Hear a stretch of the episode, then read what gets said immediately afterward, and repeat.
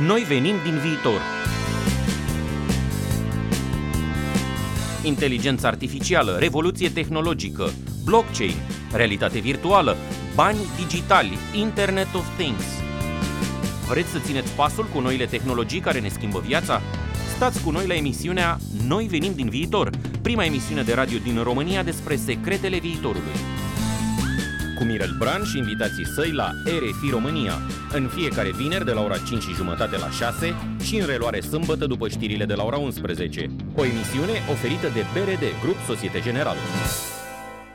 Bine vă regăsim la o nouă ediție a emisiunii Noi venim din viitor, prima emisiune din România în care vorbim nu despre ce a fost, ci despre ce va fi. Sunt Mirel Bran și timp de o jumătate de oră vă propun să ne uităm la noi puțin pe dos, nu dinspre trecutul nostru, ci din viitorul nostru. Astăzi avem în studioul RFI România un politolog. Da, ați auzit bine, un politolog. Îl cunoașteți cu siguranță, l-ați văzut la televizor, l-ați ascultat la radio și l-ați citit în ziare sau în cărțile despre știință politică. Cristian Pârvulescu a devenit un reper. Când ai nevoie nevoie de o analiză pertinentă a scenei politice din România sau din alte părți, pui mâna pe telefon și îl sun pe Cristian Pârvulescu. Îl știu încă de pe băncile facultății de filozofie de la București, iată că m-am și emoționat, unde am fost colegi. Era în anii 80 și discuțiile cu el erau pasionante. În ciuda piedicilor puse de regimul comunist, Cristian Pârvulescu era mereu informat cu ce se întâmpla în politica internațională. Omul era un pasionat și așa a fost și după căderea regimului comunist când a plecat să studieze științele politice în Franța. S-a întors în România, a fondat Asociația Pro-Democrația, o asociație foarte activă și implicată în democratizarea României. Acum este decan al Facultății de Științe Politice. De ce l-am invitat la emisiunea Noi venim din viitor? Pentru că ar fi interesant să ne uităm la zona tehnologiilor de vârf și din perspectivă politică. România ar avea mult de câștigat dacă ar investi în noile tehnologii și mai ales în educația tinerilor din aceste domenii. Cristian Părvulescu, bine ai venit în studioul RFI România. De când am terminat uh, noi facultatea de filozofie, acum vreo 30 de ani, s-au întâmplat multe.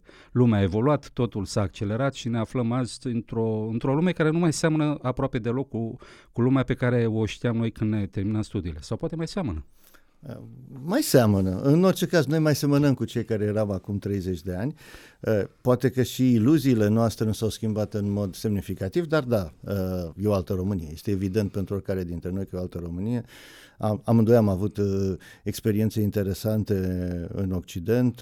De asemenea, ai fost în Franța, ai studiat jurnalismul după facultatea de filozofie și ce ai lărgit foarte mult aria de activitate. Uh, dar această Românie de astăzi este urmarea firească a României precedente, firească în realizările și nerealizările ei. Ori una din marile nerealizări, mai ales din punct de vedere politic și administrativ, se referă exact la subiectul pe care îl discuți în cadrul acestei emisiuni, respectiv la informatizare, la uh, folosirea noilor tehnologii pentru a crea condiții pentru creșterea nivelului de trai, pentru optimizarea administrației și a politicilor. Pentru că politica nu este doar ceea ce fac politicienii în Parlament, în consiliile locale. Politica este, de fapt, o viziune care se aplică pas cu pas, ca un algoritm, uh, pentru a atinge anumite obiective. E vorba de o trecere pe care o tot încercăm și de foarte multe ori nu reușim de la administrare la politică publică, adică la o viziune legată de obiective îndrăznețe care trebuie să uh, gândite pe o perioadă mai lungă de timp. Spre exemplu, acum, uh, împreună cu colegii mei de la facultate, lucrăm pentru o strategie de dezvoltare durabilă pentru deceniul viitor în uh, sectorul în care ne aflăm și în momentul de față, în sectorul 1. O astfel de strategie, o politică publică, altfel spus, determinăm pașii pe care o administrație, oricare ar fi ea, trebuie să urmeze pentru a atinge anumite obiective, astfel încât peste 10 ani acest sector să fie un sector uh, uh, demn de o capitală europeană.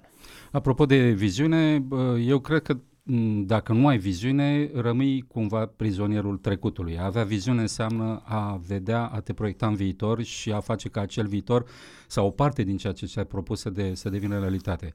Uh, asta mă duce cu gândul la, la cibernetică. Poate ai să râzi, asta ăsta e procesul și din cibernetică. Adică, hai să o spun așa mai plastic, noi trăim uh, simultan în două universuri uh, uh diferite. Da. Uh, paralele. Uh, într-un univers în care suntem acum, cel care cel care sunt aici și vorbesc și într-un alt univers, în universul în care mă proiectez, am, îmi creez o viziune despre ce vreau să fac și mă duc cu gândul acolo. Deci simultan sunt și aici, sunt și în ceea ce mă proiectez, da? Mă duc către ceea ce mă proiectez, dacă ar fi să funcționez după legile naturii, aș lua o dreptă, aș alege drumul cel mai scurt ca să obțin un efect maxim. Dar noi nu suntem natură, avem liber arbitru, putem să o luăm pe cărare și în general o luăm. Dar la un moment dat vine feedback-ul, adică te ai luat o păcărare, te uiți la țintă și îți dai seama că te-ai îndepărtat și atunci îți corectezi. Cum funcționează chestiunea asta în politică? Mi-a plăcut foarte mult imaginea asta de viziune. În politica înseamnă, de fapt, să ai viziune. Fără viziune nu există politică. Politica este un limbaj, în primul rând, și aici iarăși ne apropiem de uh, cibernetică și de lumea algoritmilor care domină viața noastră de astăzi. De fapt, noi am folosit algoritmi întotdeauna, doar că noi numeam astfel. I-am botezat spus, altfel. Da, dar întotdeauna am gândit, orice gândire rațională este o gândire de tip algoritmic, pentru că algoritmul nu este doar o formulă matematică, este o formă de raționament pentru atingerea anumitor obiective, obiective de cunoaștere, obiective de acțiune. Uh, ori politicienii, politica a fost dintotdeauna, de când există politică, adică de la, din vremurile imemoriale. Uh, a fost cuvânt, a fost uh, discurs. A sunat aproape biblic, la început a fost cuvântul. Da, așa a fost. Noi venim din viitor, prima emisiune de radio din România despre secretele viitorului. Cu Mirel Bran și invitații săi la RFI România.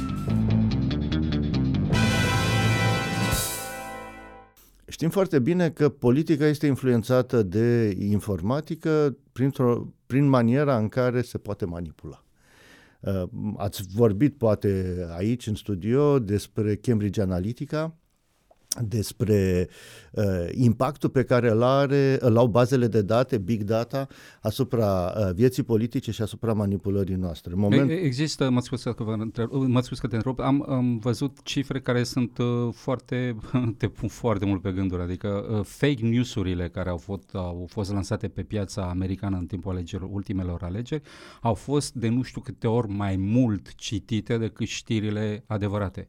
Adică impactul acestor fake news-uri și manipularea care se, în care se folosesc practic algoritmi de inteligență artificială uh, este, este masiv. Ia și uh, de fapt ce se întâmplă? Ace, acel, internetul e un instrument. Un instrument poate să fie folosit bine sau rău. Acum, cei care l-au folosit, de exemplu, pentru a promova fake news-urile, au considerat că îl folosesc bine în sensul lor, în viziunea lor. Uh, aici știm câteva nume. De fapt, ce am constatat este că viața politică de după 2010 și mai ales după 2013 în foarte multe țări, bănuiesc că și în România, dar nu avem atât de multe date, a fost radical schimbată de uh, internet și mai ales de rețelele sociale și de capacitatea de manipulare pe rețelele sociale. Pentru că aici discutăm despre disponibilitatea extraordinară, care nu are precedent în istoria umanității, prin care noi, oamenii, ne punem la dispoziție datele unor companii multinaționale care uh, fac profit din folosirea datelor noastre. Iar unii le folosesc din motive comerciale pentru a optimiza formulele de marketing și pentru a vinde produse, alții le folosesc însă din obiective politice, pentru a influența votul, ceea ce este mai grav. Uh, și uh, ceea ce s-a întâmplat cu fake news este foarte simplu. Uh, după o analiză a datelor de pe Facebook, știm foarte bine ce a însemnat Cambridge Analytica, a însemnat zeci de milioane de date ale unor oameni care uh, Uh, deveneau astfel uh, victime posibile ale manipulării, e bine, au fost identificate caracteristicile lor psihologice, zonele în care pot fi influențați și cu foarte puține mijloace, cu foarte puține consumări, au fost direct țintiți de către uh, manipulare, foarte uh, sofisticată. Vă dau două exemple, unul din Brexit și altul din uh, alegerile americane. În Brexit, spre exemplu, Uh, au constatat uh, cei de la Cambridge Analytica, care au consultat uh, pe cei care erau pentru LIV, pentru ieșirea din uh, Uniunea Europeană, că sunt foarte mulți care au pisici, care îndrăzesc pisicile. Au găsit pe rețelele sociale imagini cu pisici și au transmis o informație către posesorii de pisici că Uniunea Europeană va impozita pisicile. Cu cine credeți că au votat posesorii de pisici. Evident, informația, informația era falsă, dar era și emoțională în același timp. În Statele Unite ale Americii, problema echipei Trump, pentru că iarăși Cambridge Analytica a lucrat, a fost să îi uh, scoată din, uh, uh, să-i țină acasă pe votanții liberali care erau nemulțumiți de Hillary Clinton. Și a constatat un lucru, spre exemplu, avea o caracteristică. Toți citeau sau urmăriseră și l-apreciau pe Harry Potter. Uh, și atunci au identificat un public format din cititorii lui Harry Potter și au transmis informații pe diferite canale numai acestora, care aveau, spre exemplu, gusturi comune, ascultau același post de radio.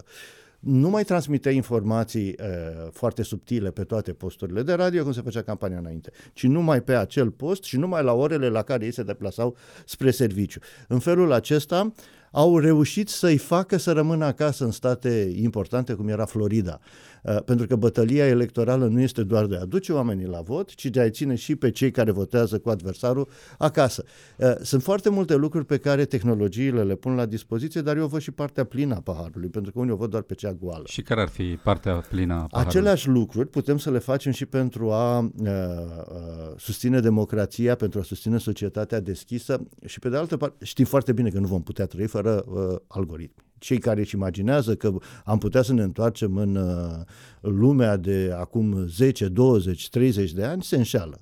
Nu, nu tehnologia putem... s-a impus uh, tot timpul. Nu, nu, și, și este nu, evident, oferă simplificări. Și atunci trebuie să asigurăm acces transparent la toate aceste informații. Altfel spus, trebuie, în primul rând, să oferim o educație de calitate copiilor noștri și nouă, astfel încât ceea ce ni se pare că este uh, misterios să devină inteligibil, să putem citi algoritmi, să învățăm codificare. Este obligatoriu acest lucru și să-i obligăm pe cei care folosesc acest algoritm să ne, ne ofere uh, accesul la ei. Și în felul acesta toate disputele care există vor putea să fie uh, uh, într-un sens pozitiv și în orice caz să nu mai există această frică extraordinară de tehnologie care uh, a blocat uh, în ultimii 200 de ani uh, de multe ori evoluția societății noastre, pentru că de multe ori oamenii s-au speriat de tehnologie. Noi, imaginea aceasta sfârșitului lumii, a milenarismul uh, care se teme de evoluția mașinilor a început acum 200 de ani când, să ne aducem aminte, muncitorii de la Lyon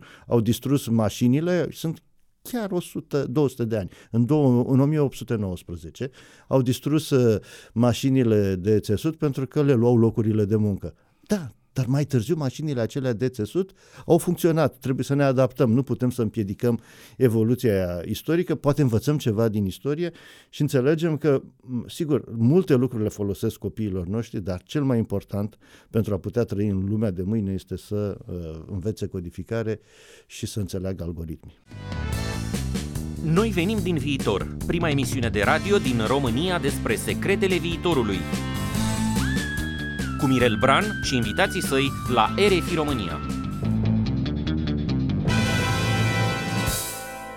Te ascultam și mă, mă gândeam așa la țara noastră care e plină de contraste. Ai un mediu rural în care în unele părți ai senzația că uh, istoria s-a oprit și că a înțepenit acolo, ai orașe în care ai evoluții spectaculoase.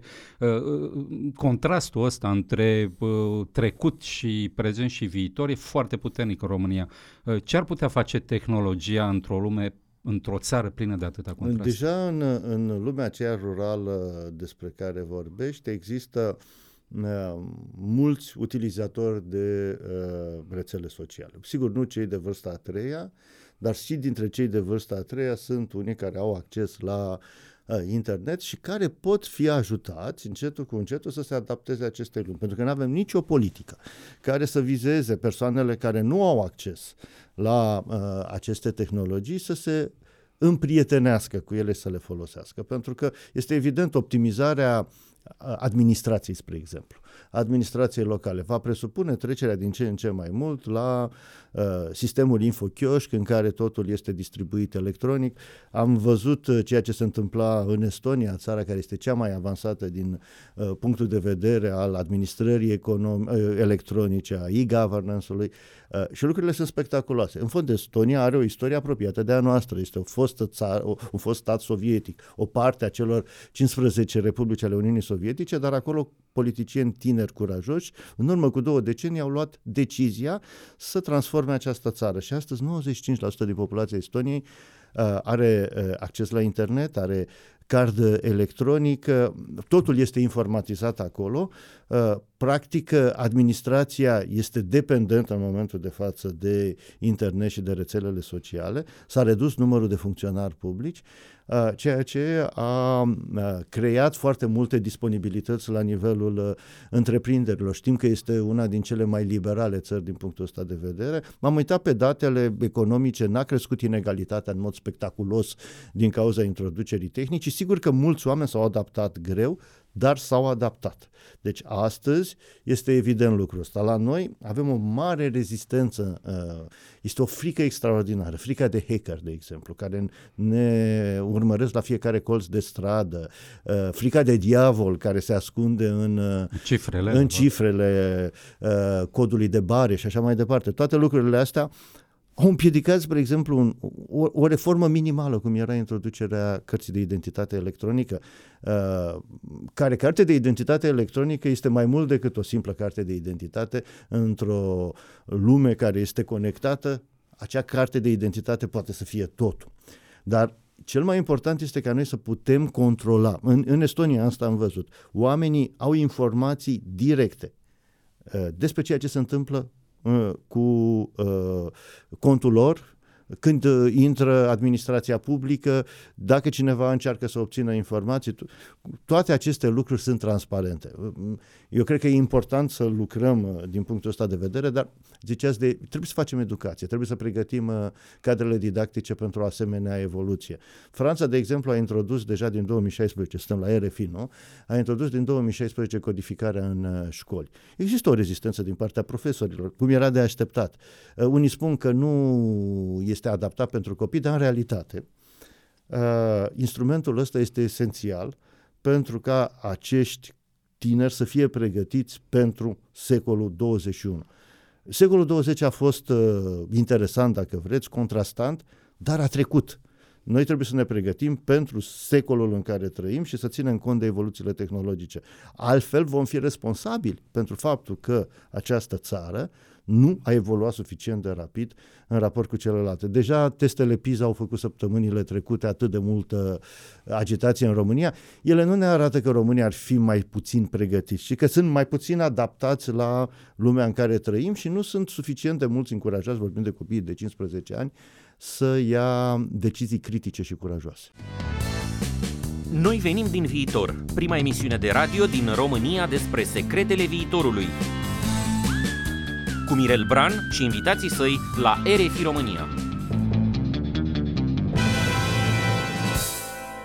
Acum câteva milioane de ani, probabil, când am ridicat o piatră de pe jos și am dat cu aia într-un iepure ca să-l prind și să-l mănânc, aia era o chestiune de supraviețuire, dar în piatra aia, practic, ea a fost o prelungire a mea. M-am prelungit în ea pentru că am pus în ea forța mușchilor, forța gândului meu, că a trebuit să o țintesc, și așa mai departe. După aia am, luat, am pus mâna pe o suliță, după aia mi-am făcut un arc uh, și după aia mi-am făcut tot felul de ustensile care m-au augmentat, mi-au mărit capacitățile și fizice și intelectuale. Gândește-te că acum avem în mână un telefon mobil care e și așa o, un fel de mic, o cărămidă mai mică și foarte ușoară, uh, cu care mă prelungesc practic din, în cele patru colțuri ale lumii, pentru că instant sunt oriunde aș vrea în lumea asta.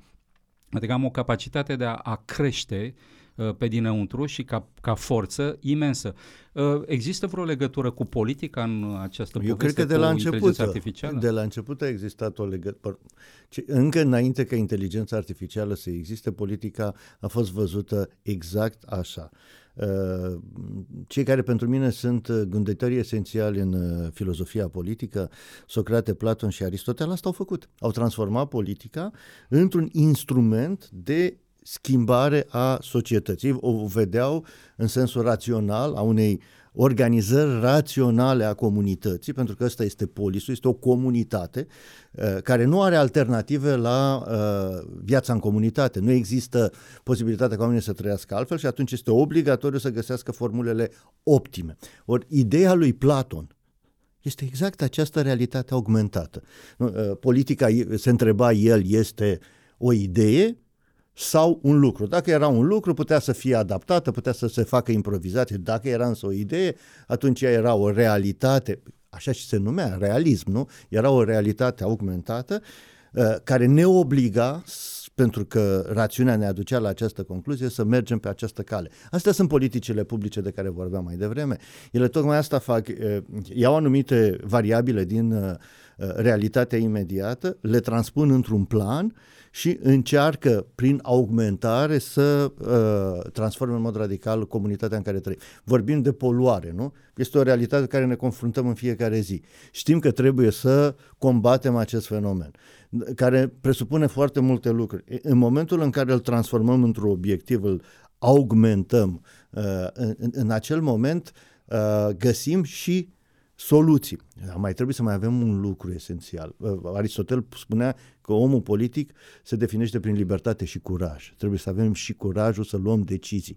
Dacă ne vom teme că cei care uh, trebuie să ne voteze vor vota împotriva noastră, nu vom schimba niciodată comunitatea. Ce bine era că nu existau sondaje de opinie. Oamenii, aveau, oamenii politici erau mai curajoși.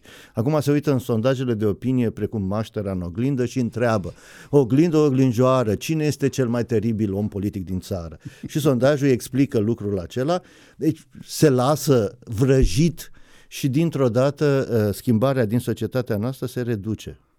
Avem nevoie deci de augmentare, avem nevoie de curaj, uh, Asta înseamnă până la urmă politică. Uh, dacă unii politicieni rămân în istorie și alții dispar, este pentru că unii își asumă răspunderea actelor lor, fiind conștienți că ele sunt esențiale pentru comunitate. Pentru că politica nu este așa cum ne apare de multe ori, o extravaganță legată mai degrabă de interesele private. Nu, politica este absolut necesară, nu avem alternativă la ea și trebuie făcută de oameni care sunt, pe de o parte, din punct de vedere moral, ireproșabil, dar pe de altă parte cu viziune și cu capacitatea de a convinge gruparea, colectivitatea să urmeze o anumită linie. Dacă nu fac asta, sunt inutili.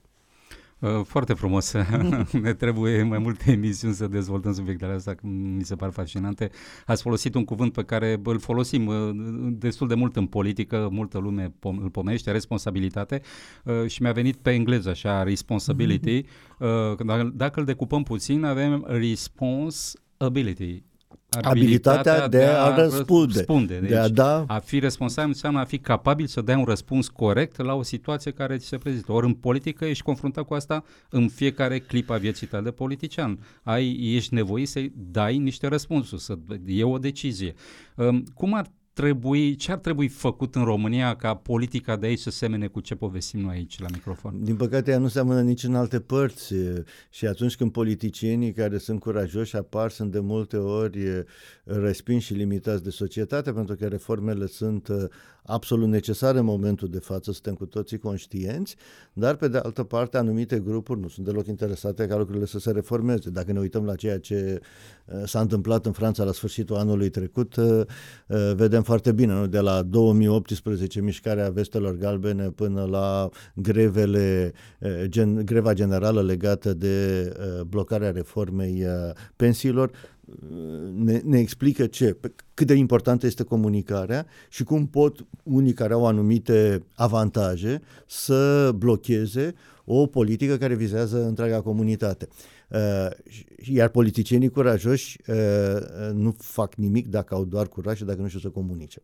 Iar comunicarea se face astăzi pe rețelele sociale.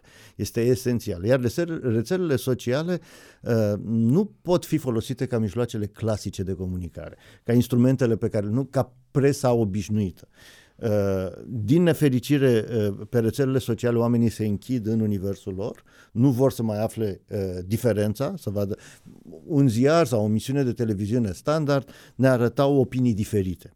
Acum nu mai avem opinii diferite, avem doar opiniile care seamănă cu opiniile noastre și care ne întăresc convingerea că avem dreptate și asta creează o mare dificultate pentru politicienii care vor să reformeze. În schimb, e un mare avantaj pentru cei care vor să blocheze reformele. De asta avem nevoie de o bună înțelegere a comunicării pe rețelele sociale, a codării și a algoritmului, pentru că fiind un instrument îl putem folosi și în sens bun și în sens rău. Noi venim din viitor, prima emisiune de radio din România despre secretele viitorului.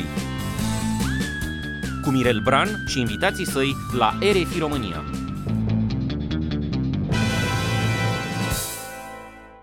Am constatat, uitându-mă în istoria de, hai să zicem, 200 de ani a evoluției tehnologice, că de fiecare dată când a apărut o revoluție tehnologică, în general, cei răi au folosit-o mai repede, că a fost mai simplu. Așa este. Uh, dar uh, uh, pe măsură ce timpul trecea și ceilalți se obișnuiau. Vă dau un exemplu. Nu ne-am putea imagina bolșevismul și nazismul fără microfon, fără cinema, Uh, fără uh, propagandă care presupune uh, tot felul de afișe și așa mai departe, deci tipografie, toate lucrurile astea au avut un efect extraordinar pentru că o mișcare totalitară care să nu se adreseze, fără radio, care să nu se adreseze milioane, unor milioane de oameni, n-ar fi putut reuși. În secolul XIX așa ceva nu era posibil. Acum avem iarăși instrumente de genul ăsta. A fost nevoie de mult timp până când democrații au reușit să folosească în mod inteligent cinematografia sau radio sau afișul Uh, inițial cei care, pentru că foloseau stereotipurile și stereotipurile sunt foarte puternice, suntem obișnuiți cu ele, le avem din copilărie, ele înving de multe ori rațiunea. Așa s-a întâmplat. Nu cum se poate ca o națiune atât de rațională, care l-a dat pe Kant, care l-a dat pe Hegel, cum este națiunea germană, să se lase condusă de un personaj atât de mic cum a fost uh, Adolf Hitler. Și totuși s-a putut, uh, pentru că a avut instrumentele prin care a putut manipula. Acum există iarăși aceste instrumente și vedem clar cum ele pot să uh, producă dezastre și cred că suntem obligați să ne adaptăm mult mai repede, pentru că altfel lucrurile pot scăpa de sub control. Și încercăm să ne adaptăm. Și știm bine, cenzura nu e o soluție. Deci singura soluție este să putem să folosim la fel de inteligent aceste, aceste instrumente, pentru ca și ideile legate de progres să poată fi transmise cu aceeași eficacitate ca și celelalte. Va fi mai greu, pentru că, așa cum vă spuneam, stereotipurile sunt mult mai ușor de atins decât partea rațională, dar dacă o vom face inteligent și vom folosi emoțiile pozitive, cred că vom reuși. Și cred că, în, în linii mari, momentul critic a trecut. Eh, dacă mă uit la ceea ce s-a întâmplat după criza din 2008, mi se pare că momentul critic a trecut, că am învățat ceva eh, din toate experiențele astea și că vom putea comunica mult mai inteligent și mai bine, eh, astfel încât cetățenii statelor noastre să fie avizați, dar e foarte important să le dezvoltăm spiritul critic. Să nu-i mai lăsăm să cadă pradă uh, unor informații care nu sunt în niciun fel uh, controlate pentru simplu motiv că, vorba lui McLuhan, vin pe uh, rețelele sociale. Mediul este mesajul. Rețeaua socială este uh, mesaj. Ori eu cred că și noi, cei care receptăm, avem rolul nostru în toată ecuația asta. Da, acesta este unul din motivele pentru care facem această emisiune. Încercăm să creăm un context în care lumea să înțeleagă această avalanșă de informații care vin, mai ales din zona tehnologică. Uh, oamenii în general sunt speriați și când nu înțelegi ceva, fugi de el sau uh, te sperie. Um, e foarte important acum ca oamenii să, să conecteze ce vine din zona tehnologică cu viața lor, să înțeleagă că tot ceea ce vine de acolo poate avea un, un impact foarte mare, ori în, în direcția bună, ori în direcția greșită asupra vieților lor. Și atunci devii poate puțin mai responsabil. Um, domnule Cristian Provulescu, uh, iarăși, uh, domnule, în general nu tutuiesc oamenii la emisiune, dar având de vedere că ne știm de 35 de ani o fac. Uh, am ajuns la finalul emisiunii. Uh, o ultimă întrebare uh, pe care o pun la toată lumea de altfel. Dacă ai avea un robot care ți-ar face toate treburile și ai avea tot timpul din lume pentru tine, ce, ce ai face? Aș citi mai mult. Uh, chiar visez la un asemenea robot și trebuie să spun că sunt unul din cei care sunt decepționat că, decepționați că uh, lucrurile nu au mers la, la fel de repede. Eu mă așteptam ca anul 2000 să fie un an miraculos. Chiar îl așteptam când eram copil și adolescent plin de încredere și am constatat că nu s-a schimbat foarte mult în anul 2000. A, acel robot încă întârzie, dar dacă ar fi, aș uh, citi mai mult și cred că aș călători mai mult pentru a vedea acele colțuri din lume pe care nu le-am văzut și care m-ar putea ajuta să înțeleg mai bine uh, universul în care trăim. Frumoasă concluzie. Cristian, mulțumesc că ai fost cu noi în studioul RFI România. Dragi ascultători, l-ați auzit pe Cristian Pârvulescu, un om pasionat de politică și care vă ajută să înțelegeți mai bine ce se întâmplă în România. Mai multe despre el puteți afla pe pagina lui de pe LinkedIn sau pe site-ul Facultății de Științe Politice din cadrul Școlii Naționale de Studii Politice și Administrative din București. În ce privește viitorul, treaba asta așa, ori ne omorâm unii pe alții într-un război nimicitor, ori construim împreună ceva atât de frumos încât poate bate orice ficțiune.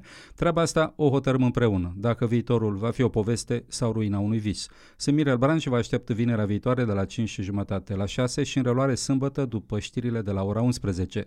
Să auzim de bine și stați liniștiți, noi venim din viitor și totul e ok. Noi venim din viitor, prima emisiune de radio din România despre secretele viitorului.